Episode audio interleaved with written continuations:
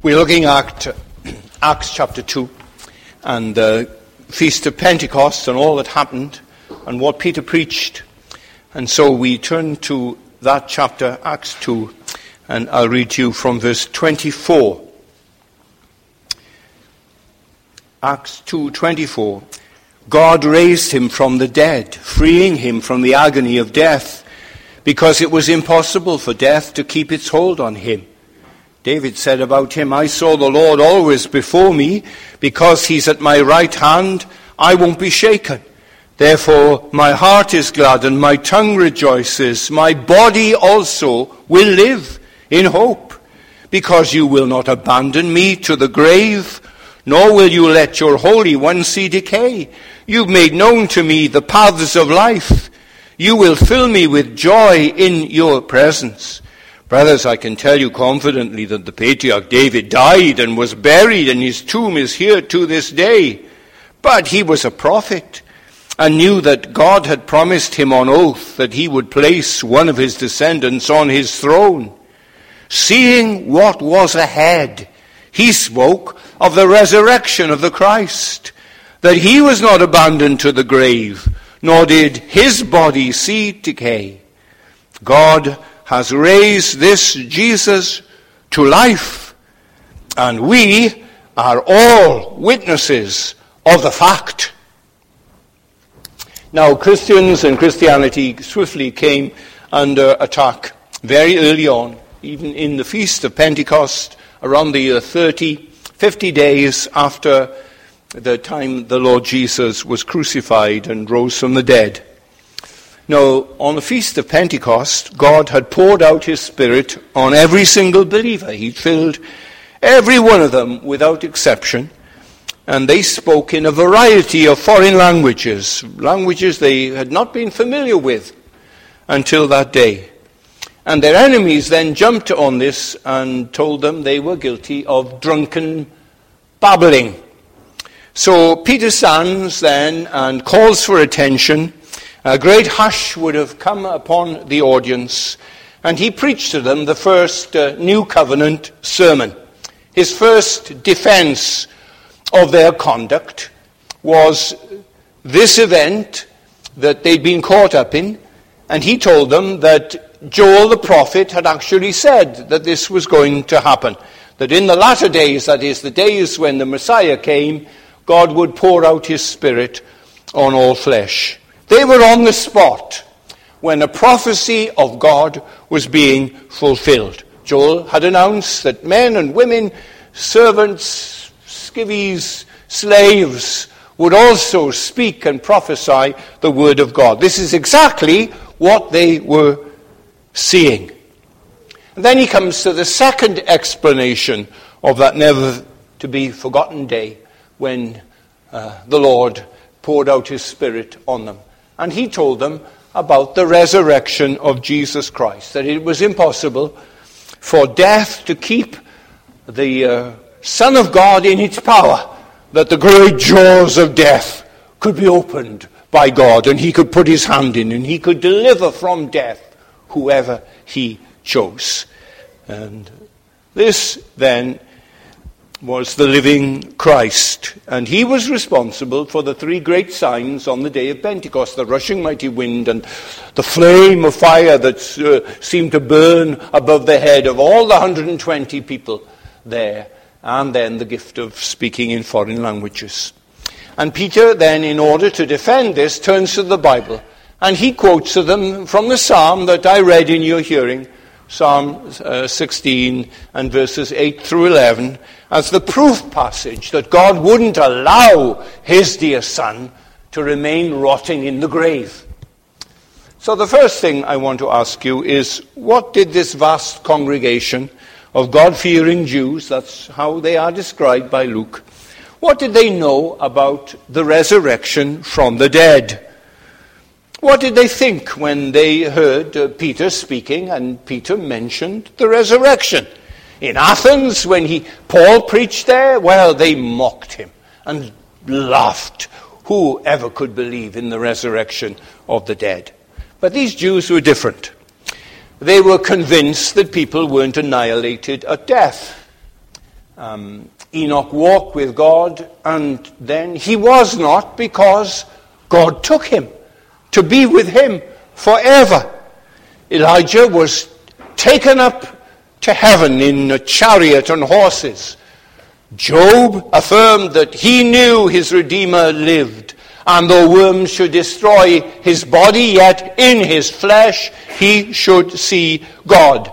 In the last chapters of Daniel, the prophet says, Multitudes who sleep in the dust of the earth will awake, some to everlasting life, others to shame and everlasting contempt. So life after death and even the hope of resurrection was widespread amongst these most sincere religious people who'd come across the world from all over the Mediterranean basin to worship at the Feast of Pentecost in Jerusalem. Or again, there were actual examples of the resurrection in the Old Testament. After the son of the widow of Zarephath had died, Elijah prayed to God, and the soul of the child came back to him, and he revived. 1 Kings 17. A few years later, Elisha raised the son of the widow from Shunammite. And then, after Elisha's death, a very curious incident happened. A dead man, in the process of being buried in the tomb of Elisha, was restored to life after touching Elisha's bones. Now, Elijah was the, the chief of the prophets, greatly esteemed and loved. He meets with the risen Christ at uh, the hill of uh, the living Christ at uh, the hill of, of Ascension. And those thousands of, of, of, people that were there in Jerusalem, uh, oh, they each one revered Moses and they revered Elijah. And they would have known these accounts of the resurrections, but Peter doesn't make any reference to them. Or again, the whole country had been buzzing with the mighty acts of Jesus Christ. Everyone knew someone who'd been healed from all kinds of illness and disease because of a word or a touch or a thought of Jesus. And they were raised up and healed in a moment. These were the stories that circulated at every well, at every city gate. Uh, and they knew people. There was Jairus, who was a, a, a synagogue leader. And his daughter, 12 years of age, had been raised from the dead by Jesus. There was the widow of Nain's son and uh, he was in the coffin going to the graveyard when Jesus stopped the, the procession and raised him and returned him to his mother. There were a family, a well known family in Bethany, uh, Mary and Martha and uh, their brother Lazarus. And Lazarus was dead three, four days. And Jesus went to, to where his body was and raised him to life again. And people talked to Lazarus afterwards and quizzed him and asked him what he had experienced. But uh, Peter never referred to these resurrections when he spoke at Pentecost. And then there was a very curious incident that took place at uh, Jesus' death, after at Jesus' death and resurrection. Matthew tells us the graves were opened and many of the bodies of the saints who had fallen asleep were raised. And coming out of the graves after his resurrection, they went into the holy city and appeared to many. Matthew 27. So many listening to Peter had met these people and were awed by the fact that someone who they knew who had died had been brought back to life again. Perhaps some of those very people were there in the feast listening to Peter as he preached. So I can answer your question and tell you that this vast congregation, listening to Peter on the day of Pentecost, knew much about the resurrection. They knew it from the teaching of Scripture, the hope, the example of people being raised from the dead, and their own experience of seeing and meeting and knowing about people that Jesus had raised from the dead, and even these people that had been raised in the past days. They knew, and some of them had met them. Peter makes no mention of any of these events or personalities at all. So, what does Peter say concerning the resurrection of Jesus? Well, he tells us in verse 24, Luke tells us that he was very assertive and positive. God raised Jesus from the dead, freeing him from the agony of death because it was impossible for death to keep hold of him. So here is the totally adequate explanation of the resurrection of Jesus Christ. God did it. Does it seem to you a strange thing that the Almighty, omnipotent God, who is only restricted in anything he does by his own will, that he raised the dead? God couldn't allow death to keep its grip on Jesus forever and ever. God could raise him from the dead. So Peter declares these six words God raised Jesus from the dead. And you see what he does? He immediately appeals again to Scripture. He's appealed to it once already when he says, This is what Joel the prophet says, and he quotes from Joel chapter 2. And now he appeals to the Scriptures and he quotes Psalm 16 and verses 8, 9, 10, and 11. A psalm written by King David. Verse 25 says, David said about him, David said now, Your great king, he spoke of the Jesus whom you've crucified. Your great king spoke about him, and he picks up this prophecy, and these are the words that he reads to them, that he has memorized and speaks to them. I saw the Lord always before me. Because he's at my right hand, I shan't be shaken. Therefore, my heart is glad and my tongue rejoices. My body also will live in hope, because you won't abandon me to the grave, nor will you let your Holy One see decay. You've made known to me the paths of life. You fill me with joy in your presence. Now, Psalm 16 is a messianic psalm, but it is not only prophesying and speaking about Christ, it is Christ himself who is the author of this psalm. The I of verse 25 is actually the Lord Jesus, who uh, always did everything that was pleasing to God. His father says, You're my beloved son. Oh, I'm so pleased. I love you so much. He's the one who saw the Lord always before him as he went through life. And uh, as he, today we'd say, as he went on the web and switched on, then he was conscious that standing at his side as he fingered the keyboard, the Lord was with him.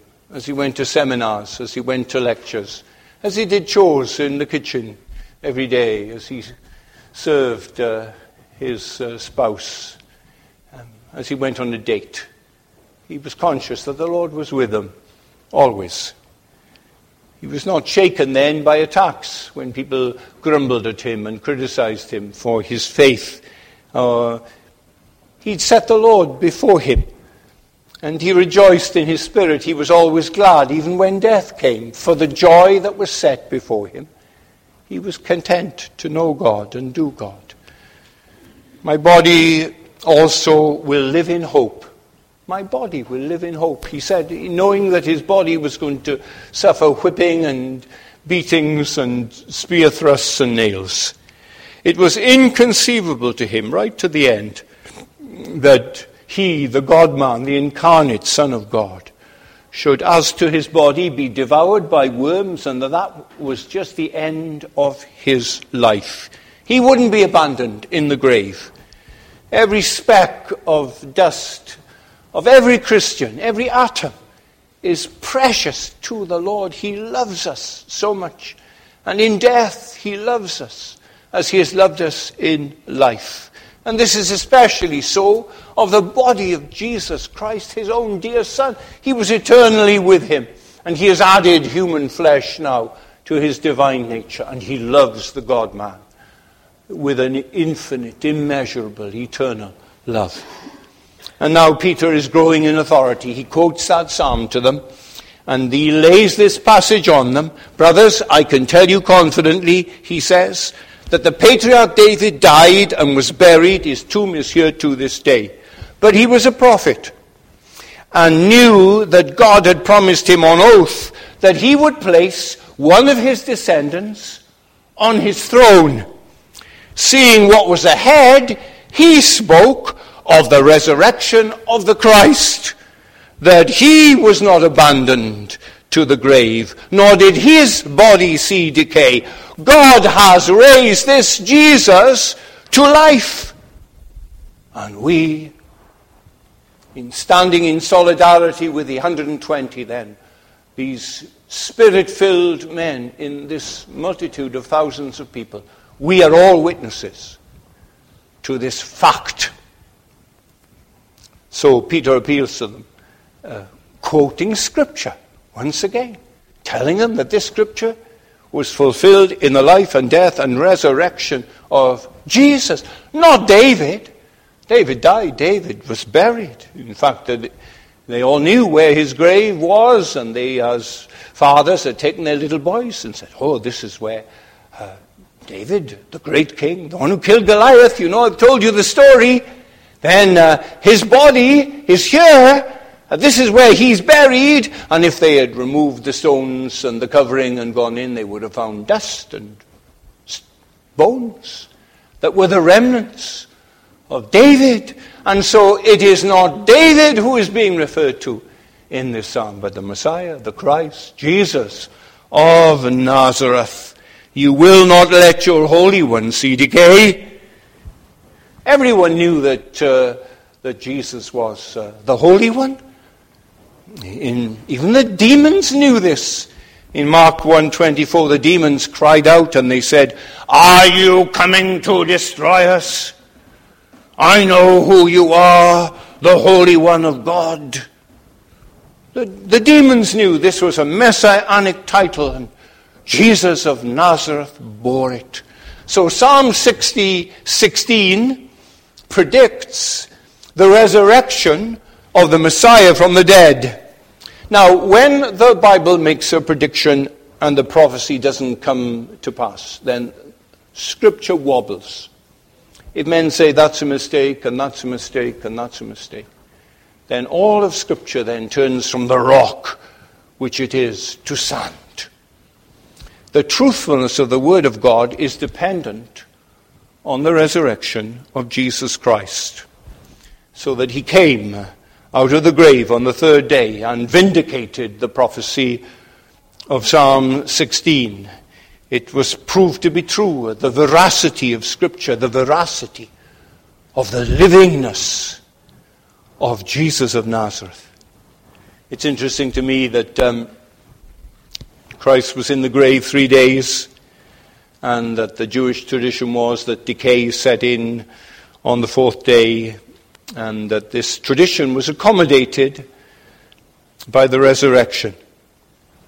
So, this is how uh, Peter understood the resurrection of Christ as a fulfillment of Psalm 16. In fact, this is how all the, pro- all the apostles understood the re- resurrection of Christ. Uh, not only Peter at Pentecost, there's another passage later on in the book of Acts where this Psalm 16 and this prophecy about the resurrection was quoted not this time by Peter, but it was quoted by the Apostle Paul in chapter 13 and in verse 30. And he says what Peter says uh, God raised him from the dead. And then Paul goes on, and this is what he says in verses 31 to 37 of, um, of Acts chapter 13. He says these words for many days he was seen by those who had traveled with him from Galilee to Jerusalem. He's talking of the great mission of Jesus, those years where he went round the villages preaching to the people in that province. They are now his witnesses to our people. We tell you the good news. What God promised our fathers, he has fulfilled for us, their children, by raising up Jesus. As it is written in the second psalm, You are my son, today I've become your father. The fact that God raised him from the dead, never to decay, is stated in these words I will give you the holy and sure blessings promised to David. As it is stated elsewhere, and then he quotes Psalm 16 again You will not let your Holy One see decay. For when David had served God's purpose in his own generation, he fell asleep. He was buried with his fathers, and his body decayed. But the one whom God raised from the dead did not see decay. The refrain is very significant in that passage. God raised him from the dead. It's found four times in the compass of seven verses. In verse uh, 30, in verse 33, in verse 34, and verse 37, he says, God raised him from the dead. God did it. He raised Jesus from the dead. He tells them, and he repeats it, and he repeats it. Because it's the heart of the Christian gospel. That's why uh, we're meeting today. Uh, Paul also quoted Isaiah 55 uh, about the sure mercies of David. Well, David was dust, and to dust he returned. But the sure mercies of David are the resurrection of he who was in his loins, great David's greater son.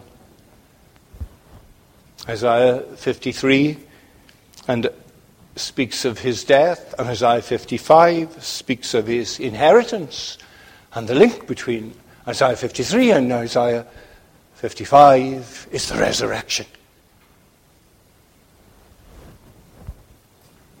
So I want to ask now the question to you what does the resurrection prove?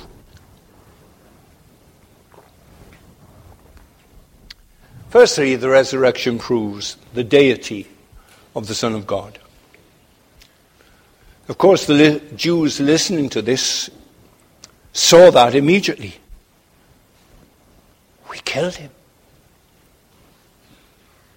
We got rid of him. But God is his Father, and he's telling us God has raised him from the dead. What greater proof could there be that Jesus is the Son of God than his resurrection? Many witnesses in the Bible to the deity of Christ, many, many, the demons. Mark 5, they say, Jesus, Son of the Most High. The demon in Mark 1, we know you, the Holy One of God. The demons affirmed his deity. A man born blind in John 9, who is given his sight, he affirms in his testimony to his enemies, Jesus is risen from the dead. The disciples, Peter, James, John, all acknowledge that he is God. Thomas says, My Lord and my God. Nathanael says, Thou art the Son of God. Matthew, He is God with us. Mark, the beginning of the gospel of Jesus Christ, the Son of God. Those are the opening words, and 16 chapters are His proof to us, are His apologia to us that He is, in fact, the Son of God. Luke says he's the Son of God. And his close friends, like Martha, she says, I believe that you are the Christ, the Son of God. John the Baptist was a close relation, and you know how uh, aware we are and critical we can be of our relatives. And yet he said, I saw and bear record that this is the Son of God. Even a Roman soldier could say, truly, this man is the Son of God. But the greatest testimony to the divinity of Jesus Christ is from the voice of God Himself. This is my beloved Son. And God confirmed His words by raising Him from the dead. He'd hardly raise a crook or a hypocrite, a Pharisee, a liar, a blasphemer. That's why uh, Romans chapter 1 is so important. You know the great opening words where Paul announces himself as an apostle and addresses them. And he says in verse 3 Jesus Christ our Lord was made of the seed of David according to the flesh, and, listen to this, declared to be the Son of God with power, where, uh, according to the Spirit of holiness, by the resurrection from the dead. So it's a monumental declaration to us. It's testimony from the most godly and sincere of men and women, from apostles, from demons even, but from God Himself. He says, This is my beloved Son. And the resurrection is His physical, demonstrative affirmation of the livingness of Christ. He raises Him up. It's a declaration of his deity. Peter closes this sermon in verse 36 by saying, God has made this Jesus, whom you crucified, both Lord and Christ. So here is our Savior, Jesus Christ. We meet in his name. We meet in the name of the great prophet. And that prophetic ministry was authenticated by his resurrection. Why would we believe the words of a man that they were more than just the words of an inspired teacher, except for the fact that on the third day God raised him from the dead, didn't raise any of the prophets from the dead. We'd trust his word. His word wouldn't be trusted if he, having said many times, I must go to Jerusalem, I, I must be uh, put on trial, I must be crucified, and on the third day I will be raised from the dead. And that phrase, the third day, the third day, occurs all through his ministry in Galilee and on the road to Jerusalem. He is telling them he is going to be raised from the dead. If that hadn't happened, how could we trust him about anything he said? And then there he is as our great high priest and the Bible says that uh, he now intercedes before God on behalf of us. Well, if he isn't alive, if he isn't living, we have no advocate, we have no mediator in God's presence who's praying for Aberystwyth sinners, who is saying, I know what that woman is going through. I know what those boys are having to face this week. And Lord, God bless them and help them and keep them because he rose from the dead. He lives in the power of an endless life, and that life is a loving life, and it's a prayerful life, and it's a concerned life for every one of his people, even the bruised reeds. He won't break them. Even the smoking flaxes, he won't snuff them out because he loves them and he longs that where he is, there they will be also because um, there's a place that He's gone to prepare for us, that He and us will be together for evermore. There's the priestly office of Christ. And then He's the great King, the great protector. I'll be with you. I'll provide all your needs. Nothing shall separate you from my love. Well, how can he say promises like that if he's not alive this morning? All of them utterly depend on his resurrection. His eternal deity is bound up with the fact that he rose from the dead, and that's the great proof then of his divinity, that he is God, that he conquered death. He's greater than our last enemy. And then, secondly, the resurrection proves the completion of the salvation of, of God. Um, the Christ came into the world he said, to seek and to save those that were lost. And over and over again, he told them that that meant he had to go to the cross and that he had to shed his blood for them. That without the shedding of blood, there, there would be no remission, there would be no forgiveness, because That is the nature of God Himself. And uh, so He, he comes, and against all opposition from His apostles, um, He sets His face steadfastly to Jerusalem. And He comes, and He pays the price that our sins deserve. We, we're far too poor to buy our redemption. But he in whom all the treasures of wisdom and knowledge are found, he laid his life down that he could buy our freedom to be with him forever. He's the Lamb of God. He saves men from their sins. If he wasn't God's Son, he would just be Jesus Christ superstar, another noble, self sacrificing reformer whose life ended in failure, but his life ended in life, in triumph over the grave. If Christ be not risen, Paul says to the Corinthians, your faith's in vain. We're yet in our sins. We're of all men most miserable. There's no hope.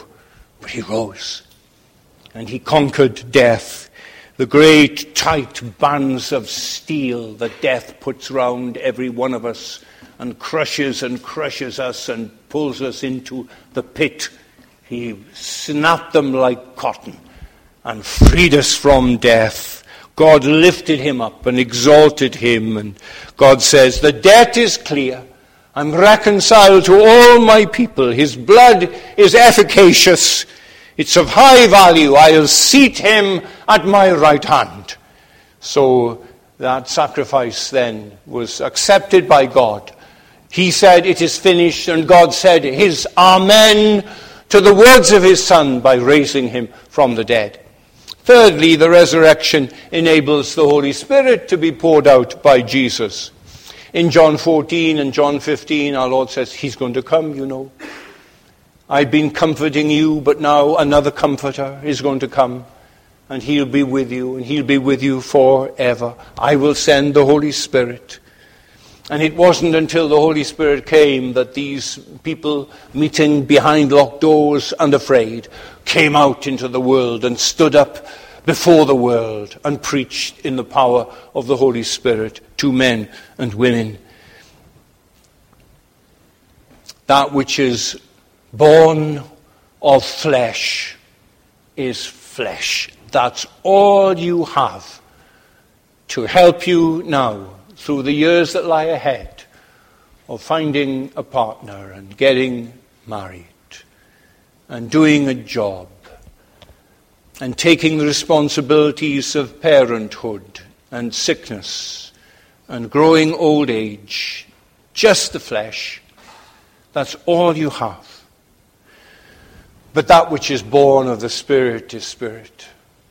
And the Spirit says to us, you can do all things through Christ who helps you. I'll never leave you. I'll always be with you. I'll make all grace abound to you. Nothing shall separate you from my love. I'll supply all your needs. I'll work everything together for your good. That's the voice of those that are born of the Spirit. That's what happens when God pours out His Spirit on the world as He's pouring it upon us and pouring it upon His people all the world over. It wasn't until the Holy Spirit came to Jerusalem that the men and women of Jerusalem were cut to their hearts.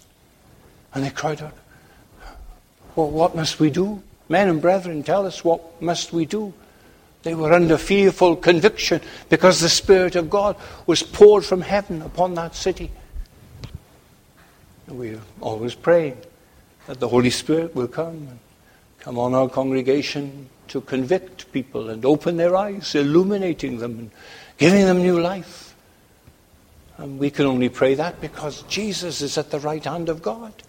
And he says, Spirit, now, dear Spirit, go forth. Go to Aberystwyth go and visit and change favored men and women in Aberystwyth. And he does this. Fourthly, the resurrection achieves the forgiveness of our sins. If any man sin, we have an advocate with the Father, Jesus Christ, the righteous. And he is the propitiation for our sins. Our sins are not ours only, the sins of the whole world. And if Jesus didn't rise, there'd be no advocate with the Father. There would be no one interceding for us. There would be no mediator by whom we could go to God. We would face the consuming fire all alone without someone saying, Father, these are um, my brothers and sisters.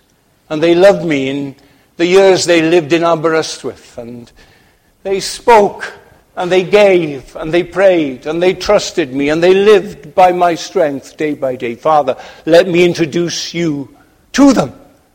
And we will have an advocate, a mediator with God in that day. There, the Bible says, He ever lives. He rose and He ever lives to make intercession for us.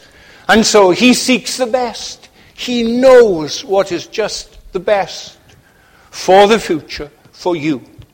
And when you pray to Him, as I always tell you, and you ask Him for certain things, He will either give you those things or He will give you something better. But if He's not alive, my friends, it's a fantasy, isn't it? It's a nightmare, isn't it? There's no Holy Spirit. There's no forgiveness. There's no hope in death. There's no one at the right hand of God. It's an empty place. And we are impotent. We're told by God in His Word that He has raised us up with Christ and He has seated us at the right hand of God. And none of that is true if Jesus on the third day didn't rise and ascend to heaven. Fifthly, the resurrection achieves the establishing of the church. The church of God. It was the resurrection that transformed fearful men hiding behind locked doors, men who uh, had hurried off and walked the long journey to Emmaus in despair that all their hopes were dashed.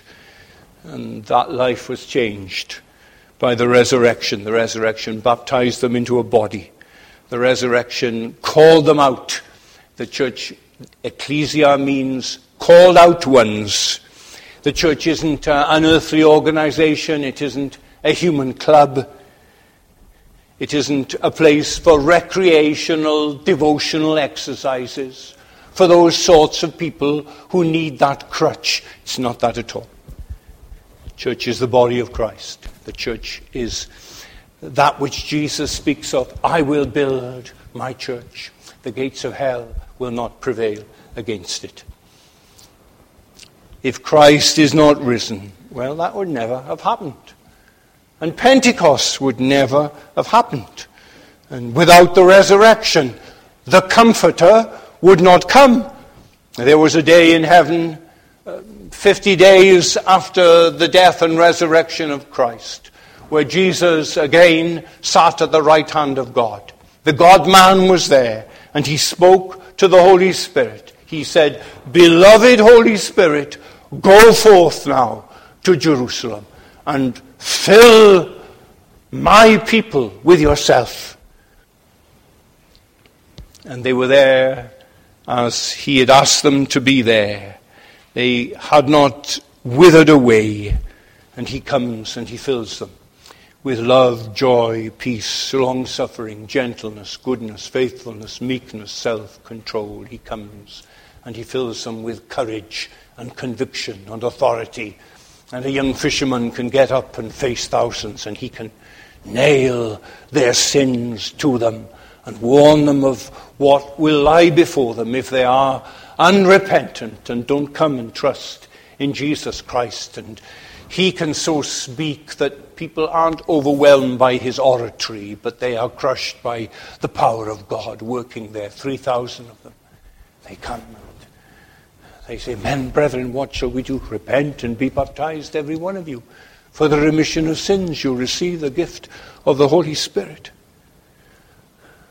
you wouldn't be here today. The cult of the Messiah, the Jesuit cult, would long have died if Jesus had remained in the grave. But he rose and ascended. And he has kept us all our lives, the living Christ. And he is here with us today. He's brought you here. And he's given me this message to give to you. And he's applying it to your heart, giving faith where there's doubt, giving strength where there's cowardice, giving you light about the future where there has been darkness. Paul tells the Ephesians God raised him from the dead. He set him at his own right hand in the heavenlies, far above all principalities and powers and might and dominion, and every name that is named, not only in this age, but in the age which to come. He's put all things under his feet, and given him to be head over all things to the church. The body of Jesus Christ. We know where it is today. It's not where Muhammad's body is, or David's body, or Moses' body is, but it's at the right hand of God. And it's there living, loving, caring, guiding, keeping, meeting with all his people. And so the great change takes place in 3,000 of them. They'd always met on a Saturday, and now the day of resurrection becomes their day. And on the first day of the week, they gather and they meet together and they sing his praise and they hear his word and they sleep in a window at the length of the sermons of the Apostle Paul. And the church has marched on, triumphant, and now it fills the whole world, not a continent, not a country, where there are not believers who are gathering around the book today. It's constantly attacked, the church. It is constantly corrupted and counterfeited it is fought off false teachers and uh, false heretics and false organizations. But it is still alive. And it is changing the world. And the only reason for that is the living Lord in its midst, the one who rose from the dead, who comes where only two or three gather in his name. And he sustains the church because he lives, the church lives. Well, we're just ordinary folk, aren't we, this uh, Sunday morning, who gathered us from all our different backgrounds, who brought us together and gave us love for one another, and has kept us and helped us through the seasons of our lives. The living, the living Jesus. That's what it's meant for us to be a Christian. Death couldn't hold him. Death cannot keep its prey. Jesus, my Saviour. He tore the bars away. Jesus, my Lord. Up from the grave he rose with a mighty triumph for his foes. He rose a victor o'er the dark domain, and he lives forever with his saints to reign. He arose. Jesus Christ arose. And he gathers us together in the fellowship of the living Spirit on this day. Uh, make sure you know this Savior, that you are a friend of Jesus, that you've welcomed him, you've received him into your heart and life. You make sure that this kind and loving one, who's even drawn you again to hear the gospel, that you're not keeping him out of your life. Living Savior, come into my heart. Come today. Come, Lord Jesus. Come, come to me in my need. And you, you pray this prayer until you know He's answered you. Amen. Our loving Heavenly Father, we ask Thee now to bless us with conviction and hope concerning the resurrection of Jesus Christ from the dead. Thank you that we can say, I serve a living Saviour. He's in the world today. And that we can say He's in our midst and He's in our hearts. And we have Him. Thank you for pouring out your Spirit upon us. Fill us more and more and more with His graces. And help us to live vital, loving lives for you. We ask it in Jesus' name. Amen.